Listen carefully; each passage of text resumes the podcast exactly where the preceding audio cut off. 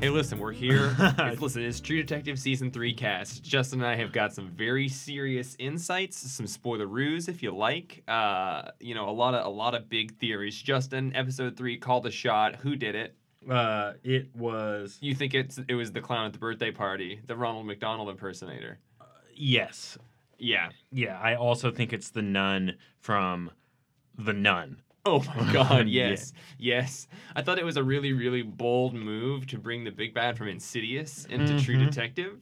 Uh, but I guess But that's time, time. It's flat, but it's also God. and I think it's really but maybe interesting- it's not. Yeah, to just be treating genre like you know they did a whole uh, sort of uh, a time thesis in season one. Now they're just doing a genre thesis. Yeah. Like, was it totally necessary to have episode two like all take place in the same apartment that Friends was filmed Mm, in? No, but I mean like they're doing a thing. They're I- doing a thing. I really think it's well done. I don't understand why Hamburglar and Grommer, Grom, Grimace, Grumus, grimace. Grimace, yeah, Grimace is in there, but Grimace is on the case. But it makes sense because they do want to have a through line of crime. That's you true. know? and that It's the hamburger hamburger, yeah. is quite the deviant bastard, I would say. Yeah, that's the subplot. Is like plot A, where are the missing kids? for sure. Plot B, where did those cheeseburgers go?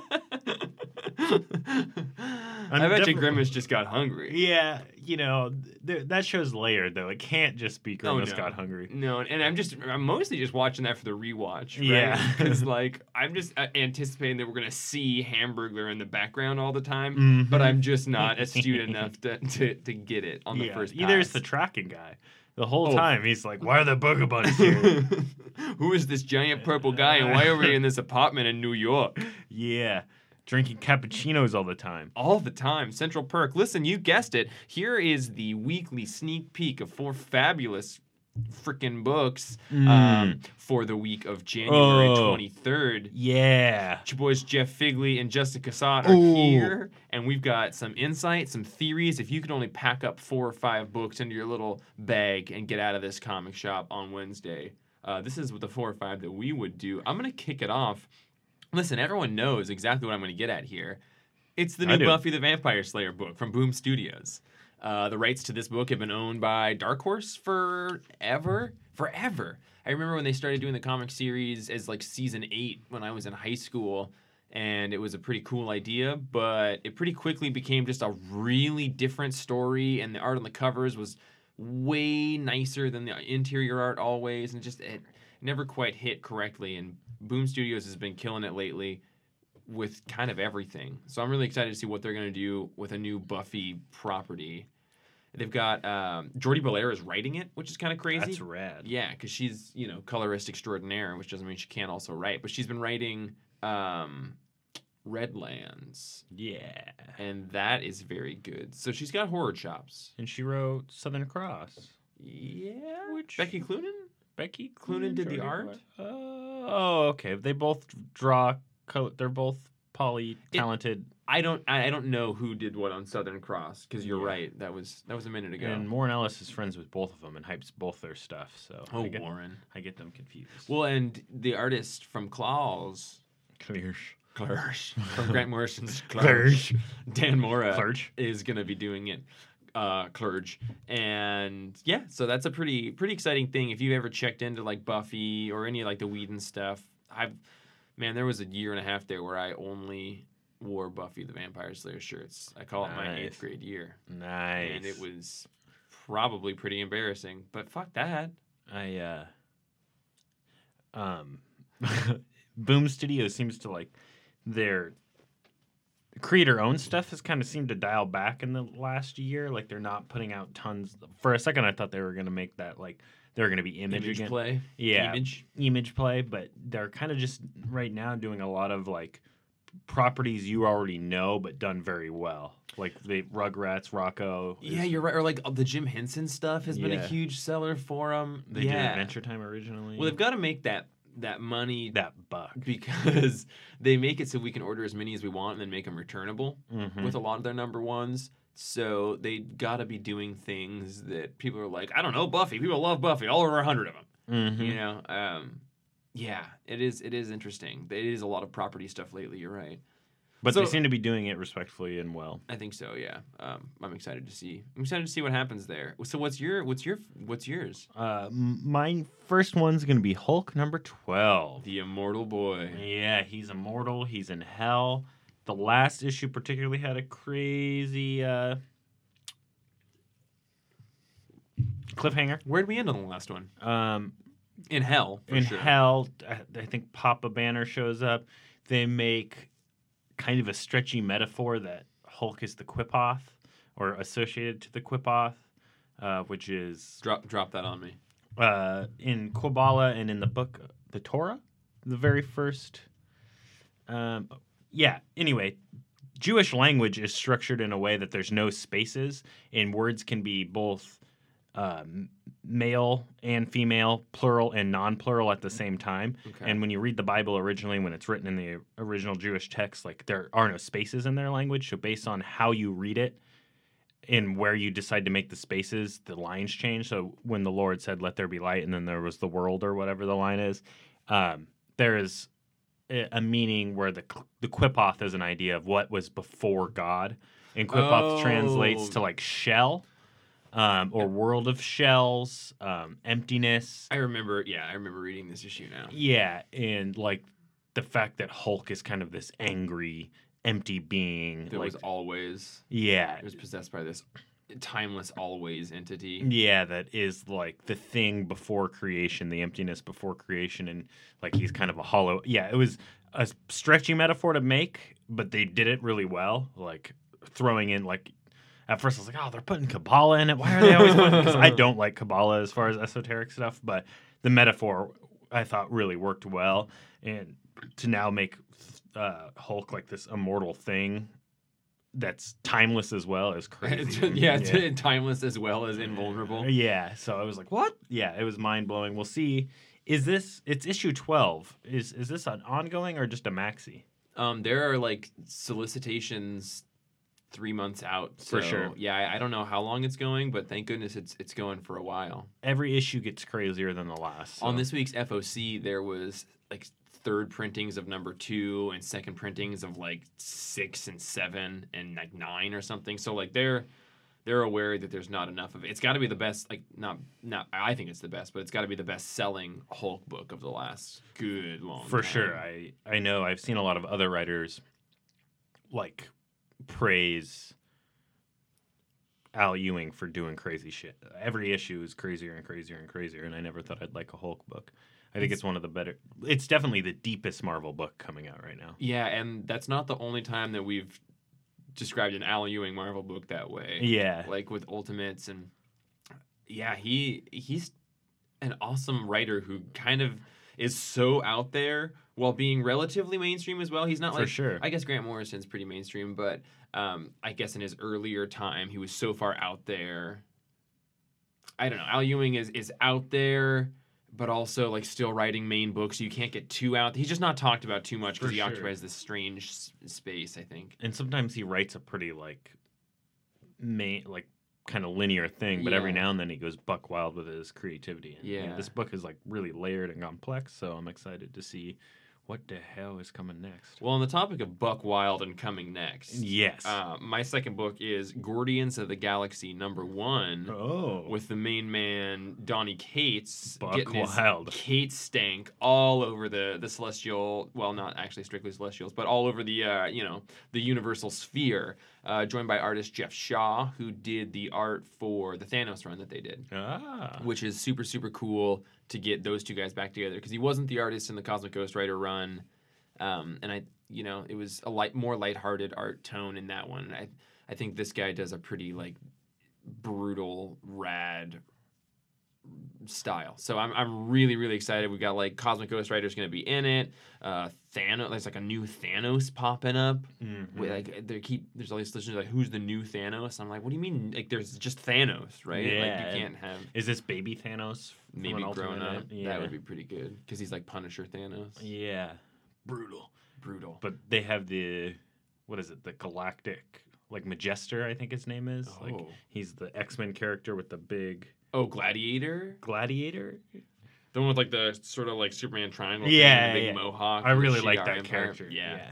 Um, yeah, Silver Surfer, like for sure, the surf. Yeah, I um I have to we actually talked about on last week how the Venom second volume has been a little bit less focused. I'm I'm only just now thinking like maybe it's because he's spent the last like 3 months working super hard on this Guardians book. Yeah, I know he's a big Guardians fan. Yeah. So uh, it would be I I'm optimistic about it. I'm pretty hopeful. I think it's going to be the big dumb stuff that we really like while Venom while being big and dumb at times has been a little bit more grounded and on the Mhm. ground. Uh, By being grounded, he's on the ground, sort of like Hamburger on the streets. Yeah, Uh, uh, Didn't Venom get that cheeseburger in the last issue? he did get that cheeseburger. He's last always trying to year. get that Yeah, cheeseburger. he sure is. He sure is dunk do. uh, so I'm I'm really really excited for Guardians of the Galaxy. I think that that's a kind of surefire. Uh, you should check that book out this week. yeah, I have a like. It's hard for me to like a team book because you never spend enough time with I one totally character. agree. But I think if someone could orchestrate, like, use a team book's strengths, is it can be crazy, buck wild, and bombastic. And I think Donny Cates is the buck wild bombasticator that can um, blow that book up in a good way. What's our favorite team book? It's not Dan Slott's Fantastic Four. um, gosh, favorite team book ever? Yeah, I really like Grant Morrison's Justice League from what I've read. I, I was gonna say Grant Morrison's New X Men is way Oh, up there. right. Uncanny X Men by or Uncanny X Force by Rick Remender. Word. Um, Black Hammer is a it's kind of stretch of a team team Yeah. book, but I, that, I- yeah, that's a rotating character drama. Yeah. yeah, I uh, I could. I- I'm not hugely into team books for that very reason you just said. So it is. I had to think about. Are there are some that I love though. Yeah, and I like Grant Morrison's because it's like dumb and crazy and over the top, and it is pretty ADD, but it leans into that rather than you know just and like- it's real brainy though too. Again, Yeah. I haven't finished the JLA run, which I would love to, but the X Men one is. X Men is it's pr- super, super brainy. smart. Yeah, yeah. Uh, what's your second B? My second B is oh, speaking of brainy team-ish books, is Wildstorm number nineteen. It's been gone for a little minute. Yeah, I think maybe we had a month off or something, Yeah, which is month or- weird because I, I think that it had been like admirably monthly for sure. for you know a year and a half. Um, and this is like the last stretch of it. Mm-hmm. We what? It's f- five more issues, and the whole thing's wrapped up. Yep. And then are we gonna? I- I'm curious to see because we didn't get all those Wildstorm books that we were promised two years ago Yeah. um, when it was first announced.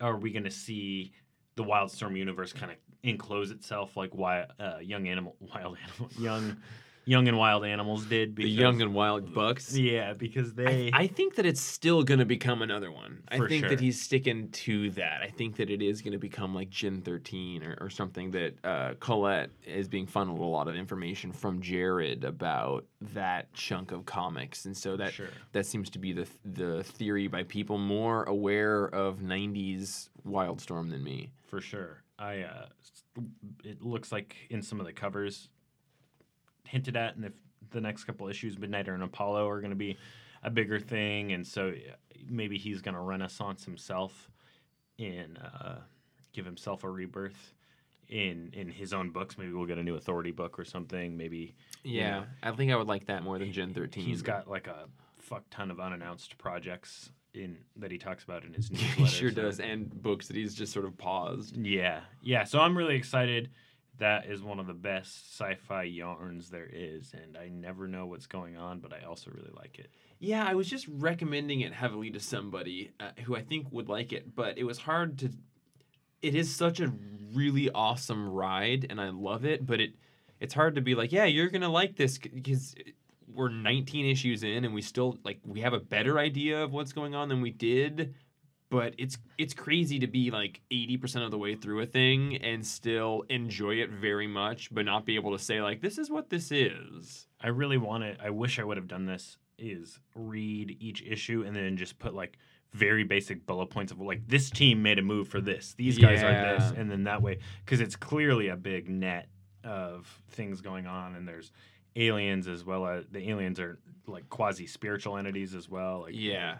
yeah, they bleed between alien and angel or demon. Like they don't really, or that you can't clearly define them as an alien. Right, and I, They're I like- like that. Yeah, and, and I don't they even sort of talk about how like angels are them, like Mhm. people interpreting angels as Um, and then we got like a just a like a buddy pick. Just a, Oh, yeah. a- just a couple, two boys. You know, one hat, one oversized sweatshirt with two arms, One bo- big old cheeseburger. one big old cheeseburger, and a mystery that we're not gonna sleep until we solve. Grimace, Gosh, get in darn here. Um, and that's Naomi number one Yep. by Brian Bendis, Brad Walker, and Jamal Williams. Is Brad Walker the artist? He's the writer, and he did the Power Man. No, that was Kev Walker. Oof, I'm I'm confused. That it may be the same writer who did the Power Man and Iron Fist. sh- Uh, I thought book. Bendis was writing it. He's co-writing it, and then I Oh. think that he's gonna dip out. I think he's like creating this character, and it- she's gonna be in the Young Justice book. So I think he's got The the, Wild first Young arc. and Bombastic. the Heroes. Wild Young Animals Bombastic Justice Team Yeah.